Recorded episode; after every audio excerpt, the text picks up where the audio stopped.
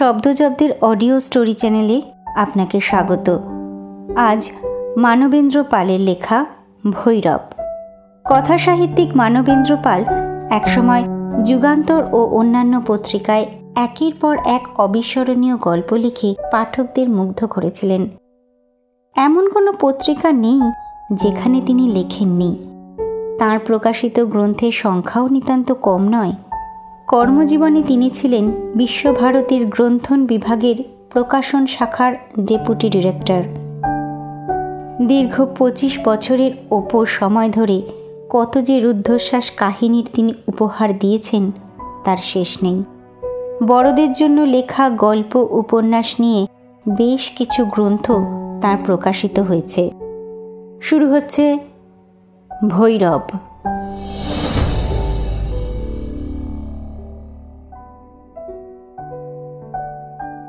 ছোটনাগপুরের পাহাড় ঘেরা এই ছোট্ট জায়গাটায় সেদিন যেন ধূসর সন্ধ্যা কেমন একরকম গা ছমছম করা রহস্যময় রোমাঞ্চ নিয়ে নেমে এসেছিল।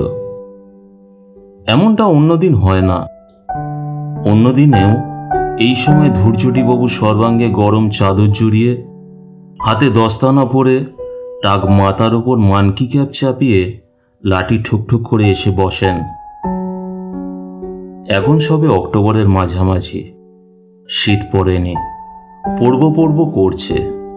এখন এই কচি শীতের বিরুদ্ধেই ধূর্যটিবাবুর এই রণসাজ তার এই শীতবস্ত্রের বর্ম দেখে মৈতোষবাবু স্ত্রী হাসেন। কিন্তু যাকে নিয়ে এত হাসি ঠাট্টা, তিনি নির্বিকার। তার কোনো লজ্জা সংকোচ নেই। মহিতোষবাবু একসময় পুলিশ অফিসার ছিলেন। অসময় চাকরি ছেড়ে দিয়ে এখানে এসে স্থায়ীভাবে বসবাস করছেন। তার পুলিশি জীবনের নানা ঘটনা শুনতে বাবু ভালোবাসেন। সেই লোভে এই কদিন ধরে রোজ সন্ধ্যাবেলায় উনি এখানে আসেন। কেন যে মহিতোষবাবু পুলিশের মতো লোভনীয় চাকরি রিটায়ার করার আগেই ছেড়ে দিয়েছিলেন সে কথা একমাত্র বাড়ির লোক ছাড়া আর কাউকে বলেননি। কেননা বললেও কেউ বিশ্বাস করবে না। শুধু চাকরি ছাড়াই নয়, একেবারে দেশ ছাড়া হতে হয়েছিল। এখানে উনি এসেছেন মাস ছয়েক হলো। শান্ত, নিরিবিলি জায়গা। ভদ্রলোকের বাস তেমন নেই। কেননা শহর বলতে যা বোঝায়, তা এখান থেকে ক্রোশখানেক দূরে। মৈতোষবাবুর বাংলোর অল্প দূরে একটা পুরনো দোতলা বাড়ি। ওই একটি দোতলা বাড়ি। ওপরের জানলাগুলো সবসময় বন্ধ। একতলায় লোক থাকে। তারা বাঙালি নয়, মিশুকেও নয়। তবে কয়েকদিন হলো ধৈর্যডিবাবু নামে বৃদ্ধ ভদ্রলোকটি ওই বাড়িতে এসেছেন। তিনি নিজেই এসে মৈতোষবাবুর সঙ্গে আলাপ করেছেন। উনি অবশ্য সকালের দিকে আসেন না। বিকেলেও শীতের ভয়ে বড় একটা দূরে কোথাও যান না। ঠান্ডার ধাত একটুতেই নাকি বুকে কফ জমে। গলা বসে যায়। তিনি অল্প কথা বলেন, তবু বিদেশে এই বাঙালি অতিথিকে পেয়ে মহিতোষবাবু ও তার স্ত্রী খুব খুশি। স্বামী স্ত্রী ছাড়া এই বাড়িতে আরেকজন আছে। তার নাম লক্ষণ। লম্বা চওড়া, যাকে বলে দশাশই চেহারা, কুচকুচে কালো রং আর পাথরের মতো বোবা। কাজ করে অসুরের মতো। ভোরবেলা আসে। কাজ করে রাতে খাবার নিয়ে চলে যায় নদীর ওপারে। ধূর্যডিবাবু ওকে প্রথম দেখেই আঁতকে উঠেছিলেন। ফিসফিস করে বলেছিলেন, ওই ভদ্রলোকের কাছ থেকে সাবধানে থাকবেন মশাই। আমি বলছি, ও মানুষ খুন করতে পারে। এ কথা শুনে মৈথুসবাবু স্ত্রী শিউড়ে উঠেছিলেন। কিন্তু একসময় দুর্দণ্ড প্রতাপ মৈথুসবাবু ভয় পাননি। ভয় পেয়েই বা কি করবেন? সন্দেহ করে নয় ছাড়িয়েই দিলেন। তারপর? তারপর লোক পাবেন কোথায়? রোজ সন্ধ্যাবেলায় ধৈর্যডিবাবু এসে মৈতোষবাবুর কাছে তার পুলিশি জীবনের যত খুন খারাপির গল্প ছেলে মানুষের মতো শোনেন। লণ্ঠনের আলো থেকে চোখ আড়াল করার জন্যে উনি একটা কিছু বই কিংবা কাগজ চিমনির গায়ে ঠেকিয়ে রাখেন। একটা ঘটনা বলা শেষ হয়ে গেলে উনি নাকে কেমন একটা ঘোঁত ঘোঁত শব্দ করেন। অর্থাৎ ঘটনাটা তার পছন্দ হলো না। অন্য ঘটনা শুনতে চান। যেন তিনি কোনো বিশেষ ঘটনা খুঁজে বেড়াচ্ছেন। সময় সময়ে মৈতোষবাবুর মনে হতো ধৈর্যটিবাবু হয়তোবা কোনো ছদ্মবেশী লেখক প্লট খুঁজে বেড়াচ্ছেন। শেষে আজ মহিতোষবাবু তার জীবনের সেই একান্ত গোপনীয় রোমাঞ্চকর কাহিনীটি বলতে শুরু করলেন। যে কাহিনীর নায়ক দুটি স্কুলের ছাত্র মহিতোষ আর ভৈরব।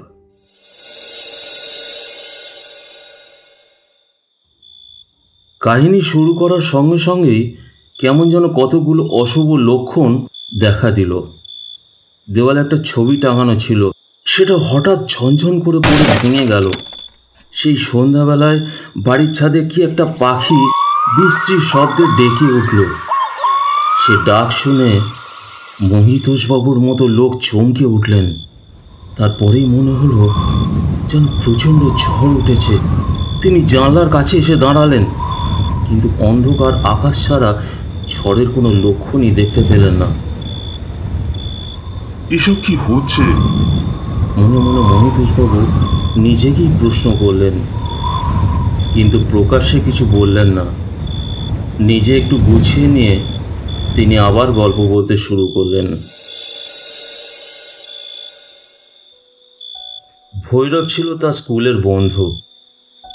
কতই বা বয়স হবে তখন? তেরো, চোদ্দ? ভৈরব ছিল একটু অদ্ভুত প্রকৃতির। তার স্বভাবের সঙ্গে মহিতোষবাবুর স্বভাবের কোনো মিল ছিল না।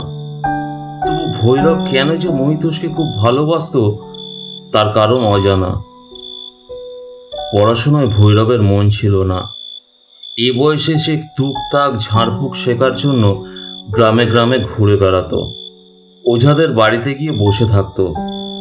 সে ওঝারা সাপের ওঝা নয়, ভূত ছাড়াবার ওঝা। ওর চেহারাটাও ছিল তেমনই, কালো সন্ডা গন্ডা, ছোট করে চুল কাটা। সে চুলে কখনো তেল পড়তো না, আর চোখ দুটো ছিল পাথরের মতো নিষ্প্রাণ।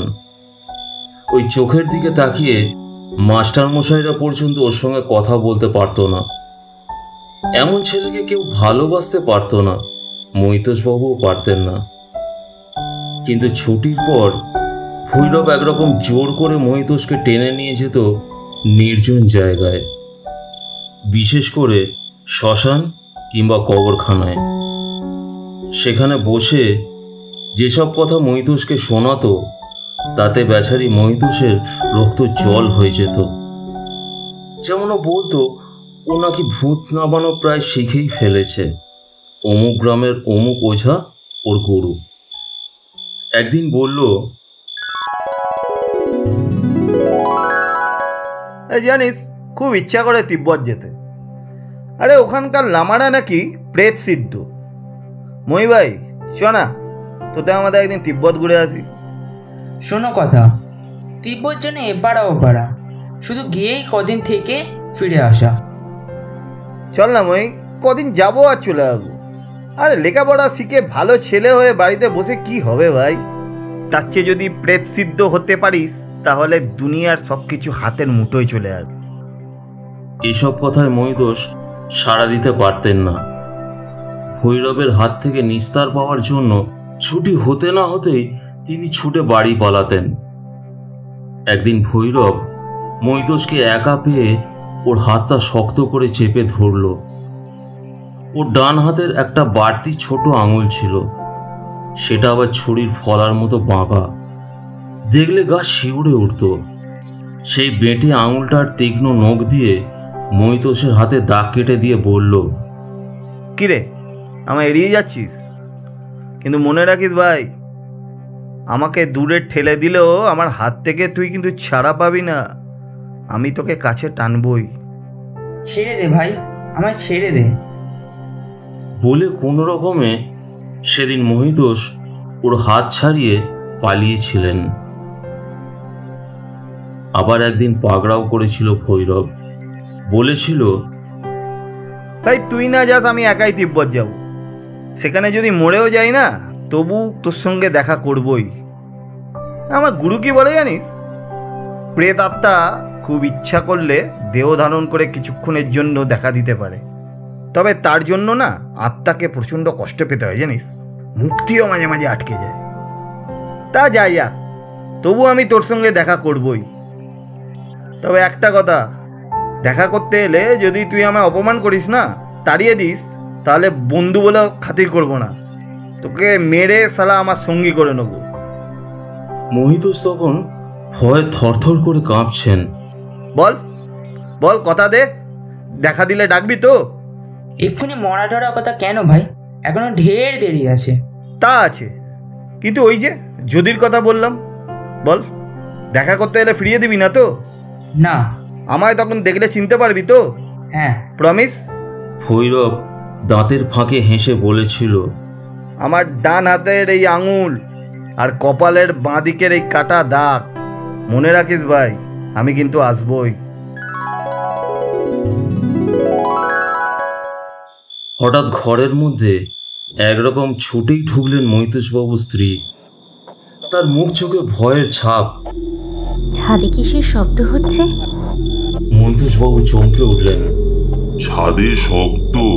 হ্যাঁ শোনো। মৈতোষবাবু কান পাতলেন। খুব মৃদু একটা শব্দ কি যেন ছাদে ঘুরে বেড়াচ্ছে। মৈতোষবাবু ঘর থেকে বেরিয়ে এসে অন্ধকারে ছাদের দিকে তাকিয়ে চেঁচিয়ে উঠলেন। ছাদে কে উত্তর পেলেন না। শব্দটা থেমে গেল। একটু পরে লক্ষণ এসে দাঁড়াল। সে জানালো ছাদে একটা পাখি বসেছিল সেটাকে তাড়াতে গেছিলাম। তবু ভালো। পরক্ষণেই মৈতুষবাবু ভাবেন তাই বা কেন? এতদিন পর হঠাৎ খারাপ পাখি কোথা থেকে এলো? এত যে কাণ্ড হচ্ছে পরম ধৈর্যবান শ্রোতাটির মধ্যে কোনোরকম চাঞ্চল্য নেই। সে যে অন্ধকারে মুখ আড়াল করে গল্প শুনছেন শুনেই যাচ্ছেন। টু শব্দটি নেই। বোধহয় ঘটনাটা তার ভালোই লাগছে।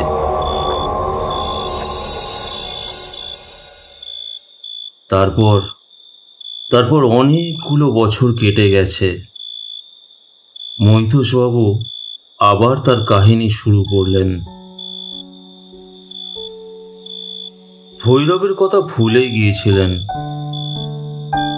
তখন তিনি কলকাতার কাছাকাছি এক জায়গার থানার ওসি। একদিন একটা মার্ডার কেস এলো। মৈতুষবাবু লাশ দেখলেন।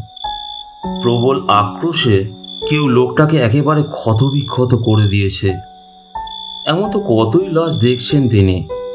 কিন্তু কিন্তু কেন যে মৃতদেহটা দেখে থমকে গিয়েছিলেন, তা বুঝতে একটু সময় লেগেছিল। মৃতের বয়স বছর বাহান্ন তিপ্পান্ন। কালো কুচকুচে রং। এ বয়সেও পেশল চেহারা, নাক থ্যাবড়া। মুখটা যেন চেনা চেনা লাগল। তারপর তারপর ডান হাতে ছটা আঙুল দেখে মৈতোষবাবু চমকে উঠলেন। আঙুলটা আবার ছুরি ফলার মতো বাঁকা। হুকুম দিয়েছিলেন এক কনস্টেবলকে। কপালে রক্তটা মোছো তো। রক্তের ছোপ মুছে ফেলতেই দেখা গেল কাটা দাগ। বুঝতে বাকি রইল না। এ তার সেই ছোটবেলাকার ক্লাস ফ্রেন্ড ভৈরব। জানা গেল, ও নাকি এই অঞ্চলেরই একজন কুখ্যাত সমাজ বিরোধী নিজেদের মধ্যে রেশারেশির জন্যই প্রাণ হারিয়েছে। ভৈরব যে তার চেনা মহিতোষবাবু তা প্রকাশ করলেন না। লাশ পোস্টমর্টমের জন্য পাঠিয়ে দিয়ে বাসায় ফিরলেন। গোপনে দীর্ঘশ্বাস ফেলে ভাবলেন, একদিন যে প্রেত সিদ্ধ হওয়ার জন্য প্রাণপণ চেষ্টা করছিল, শেষ পর্যন্ত সে হয়ে গেল কিনা একটা ডার্ক সাইডের সমাজ বিরোধী যাই হোক এ তদন্তের ভার পড়েছিল মহিতুষবাবুর ওপরেই। কোথায় কোথায় ভৈরব থাকতো তার দলে আর কে কে আছে? কেই বা ওকে খুন করল? এইসব তদন্ত শুরু করতে হলো। কিন্তু বিশেষ কোনো ক্লু পাওয়া গেল না। তাছাড়া এইসব সমাজবিরোধীদের খুনের কেস নিয়ে মাথা ঘামাবার ইচ্ছাও তার বিশেষ ছিল না। কেসটা ক্রমে ধামাচাপা পড়ে যাচ্ছিল। ঠিক সেই সময় তার জীবনে একটা মারাত্মক ঘটনা শুরু হলো। একদিন রাত বেশ গভীর, নিস্তব্ধ অঞ্চলটা। মনে হলো কি যেন দরজায় টোকা দিচ্ছে। টুক টুক টুক। ঘুম ভেঙে গেল মহিতোষবাবুর। কিন্তু কিন্তু কিছু আর শোনা গেল না। ভাবলেন, বোধহয় স্বপ্ন দেখছেন। পাশ ফিরে চোখ বুঝলেন। একটু পরেই আবার সেই শব্দ। এবার বিছানায় উঠে বসেই হাঁকলেন। কে? উত্তর নেই। পাঁচ মিনিট পরে আবার সেই শব্দ। এবার জোরে। মহিতোষবাবু উঠতে যাচ্ছিলেন। ও স্ত্রী বাধা দিলেন। মহিতোষবাবু হচ্ছেন পুলিশ অফিসার। এত অল্পে ভয় পেলে কি তার চলে? দাঁড়াও দেখি। বলে উঠে আলমারি থেকে রিভলভারটা নিয়ে দরজা খুলতে গেলেন। আর ঠিক তখনই দরজার বাইরে থেকে একটা অল্প বয়সী ছেলের গলার শব্দ শোনা গেল। খুব দরকার মহি একবার দরজাটা খোল। গলার স্বর শুনে মহিতুষবাবু অবাক যেন অনেক দিন আগে খুব চেনা গলার স্বরটা। তাড়াতাড়ি দরজা খুললেন কিন্তু কিন্তু কেউ কোথাও নেই।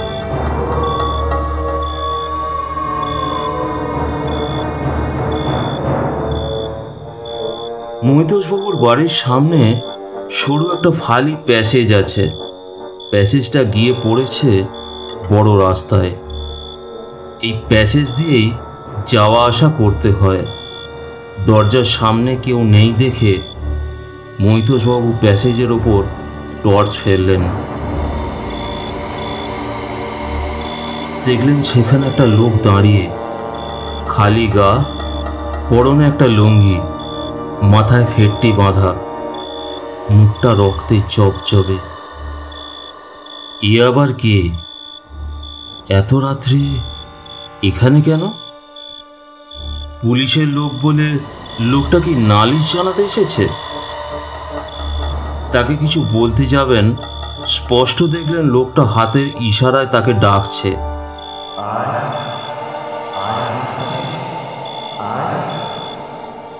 মৈতুষবাবু রিভলভারটা শক্ত করে ধরে এগিয়ে গেলেন। এগিয়ে গেলেন তার একেবারে তিন ফুটের মধ্যে। সঙ্গে সঙ্গে এক চাঙড় বরফ যেন তার মেরুদণ্ড দিয়ে নেমে গেল। হাত পা অসাড় হয়ে এলো। এ কে? এ তো ভৈরব। সেই সেই যে খুন হয়েছিল, যার খুনের কিনারা এখনও হয়নি। আশ্চর্য! সে সে সে কি করে পরক্ষণে দেখলেন ও এগিয়ে যাচ্ছে রাস্তার দিকে। হাতের ইশারায় কেবল ডাকছে, এসো, আমার সঙ্গে এসো। মন্ত্রমুগ্ধের মতো তিনি ওর পিছন পিছন চললেন। ও গলি থেকে পথে নামল, রাস্তা নির্জন, অন্ধকার।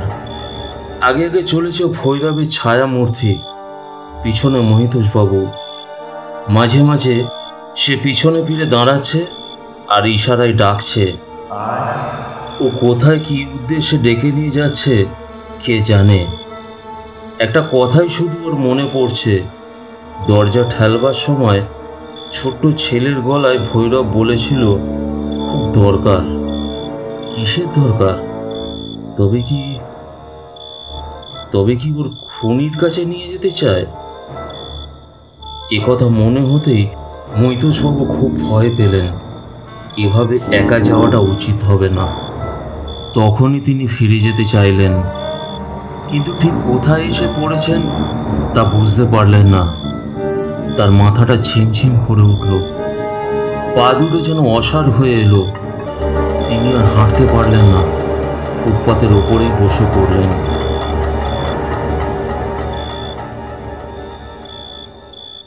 জ্ঞান ফিরে এলো ভোরবেলায়। তখন একটা ট্যাক্সি নিয়ে বাড়ি ফিরে এলেন। এই পর্যন্ত বলেই মৈতোষবাবু থামলেন। ধৈর্যটিবাবু সেই যে শীতের ভয়ে অন্ধকারে মুখ লুকিয়ে গুটিসুটি আধশোয়া হয়েছিলেন, তেমনই রয়েছেন। সারা শব্দ নেই। ঘরের মধ্যেই কেমন একটা অস্বস্তিকর হাওয়া থমথম করছে। বাইরে কতগুলো কুকুর কেন যে বাড়িটার দিকে লক্ষ্য করে ক্রমাগত ঘেউ ঘেউ করতে লাগল, কে জানে? ঘরে এই মুহূর্তে মৈতোষবাবু আর ধৈর্যটিবাবু ছাড়া অন্য কেউ নেই। তবে কেন কুকুরগুলো? না, ঘরে আর একজন তখন নিঃশব্দে এসে দরজার চৌকাটে দাঁড়িয়ে মৈতোষবাবুর কথা শুনছে। কেউ তা খেয়াল করেনি। কে? ও লক্ষণ। মৈতোষবাবু যেন হাঁপ ছেড়ে বাঁচলেন।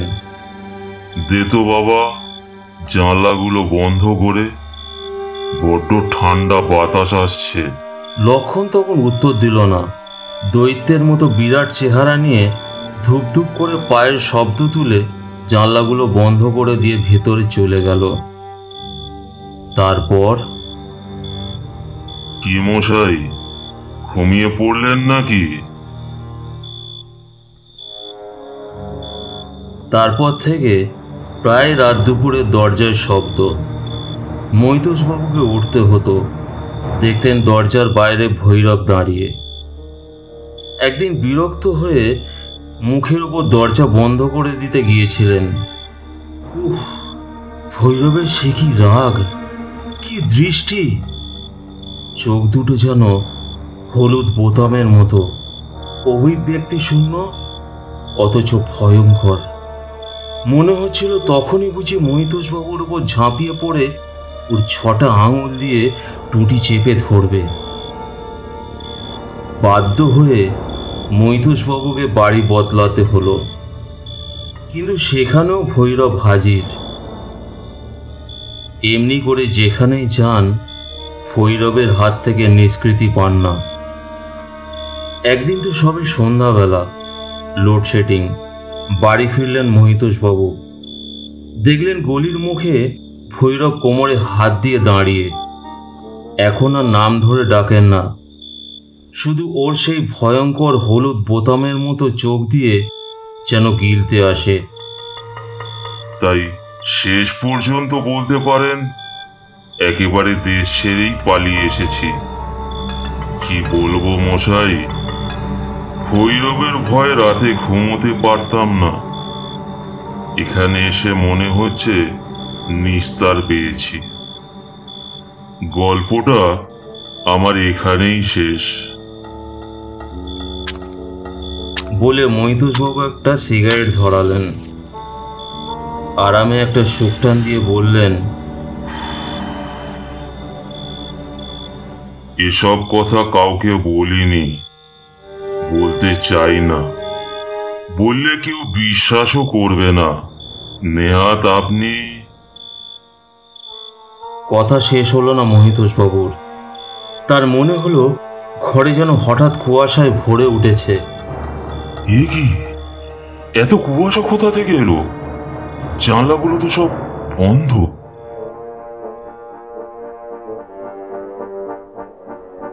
এমনি সময় সেই কুয়াশার মধ্যে থেকে ধৈর্যটিবাবু নড়ে চড়ে বসলেন।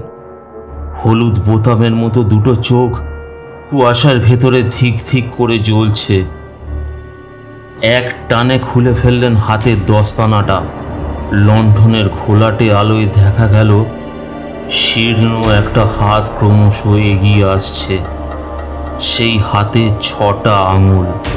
ছুরির ফলার মতো অতিরিক্ত সেই আঙুলটা কাঁপছে তীর তীর করে। আতঙ্কে চিৎকার করে উঠতে গেলেন মহিতোষবাবু। কিন্তু কুয়াশায় দম বন্ধ হয়ে গেল। দুদিন পরে সুস্থ হয়ে উঠলেন মহিতোষবাবু। কি যে ঘটেছিল কিছুই বুঝে উঠতে পারলেন না। জানলেন সেই রাত্রে লক্ষণই ডাক্তার ডেকে এনে তাকে বাঁচায়। কিন্তু কিন্তু ধৈর্যটি বাবুর পাত্তা আর পাওয়া যায়নি।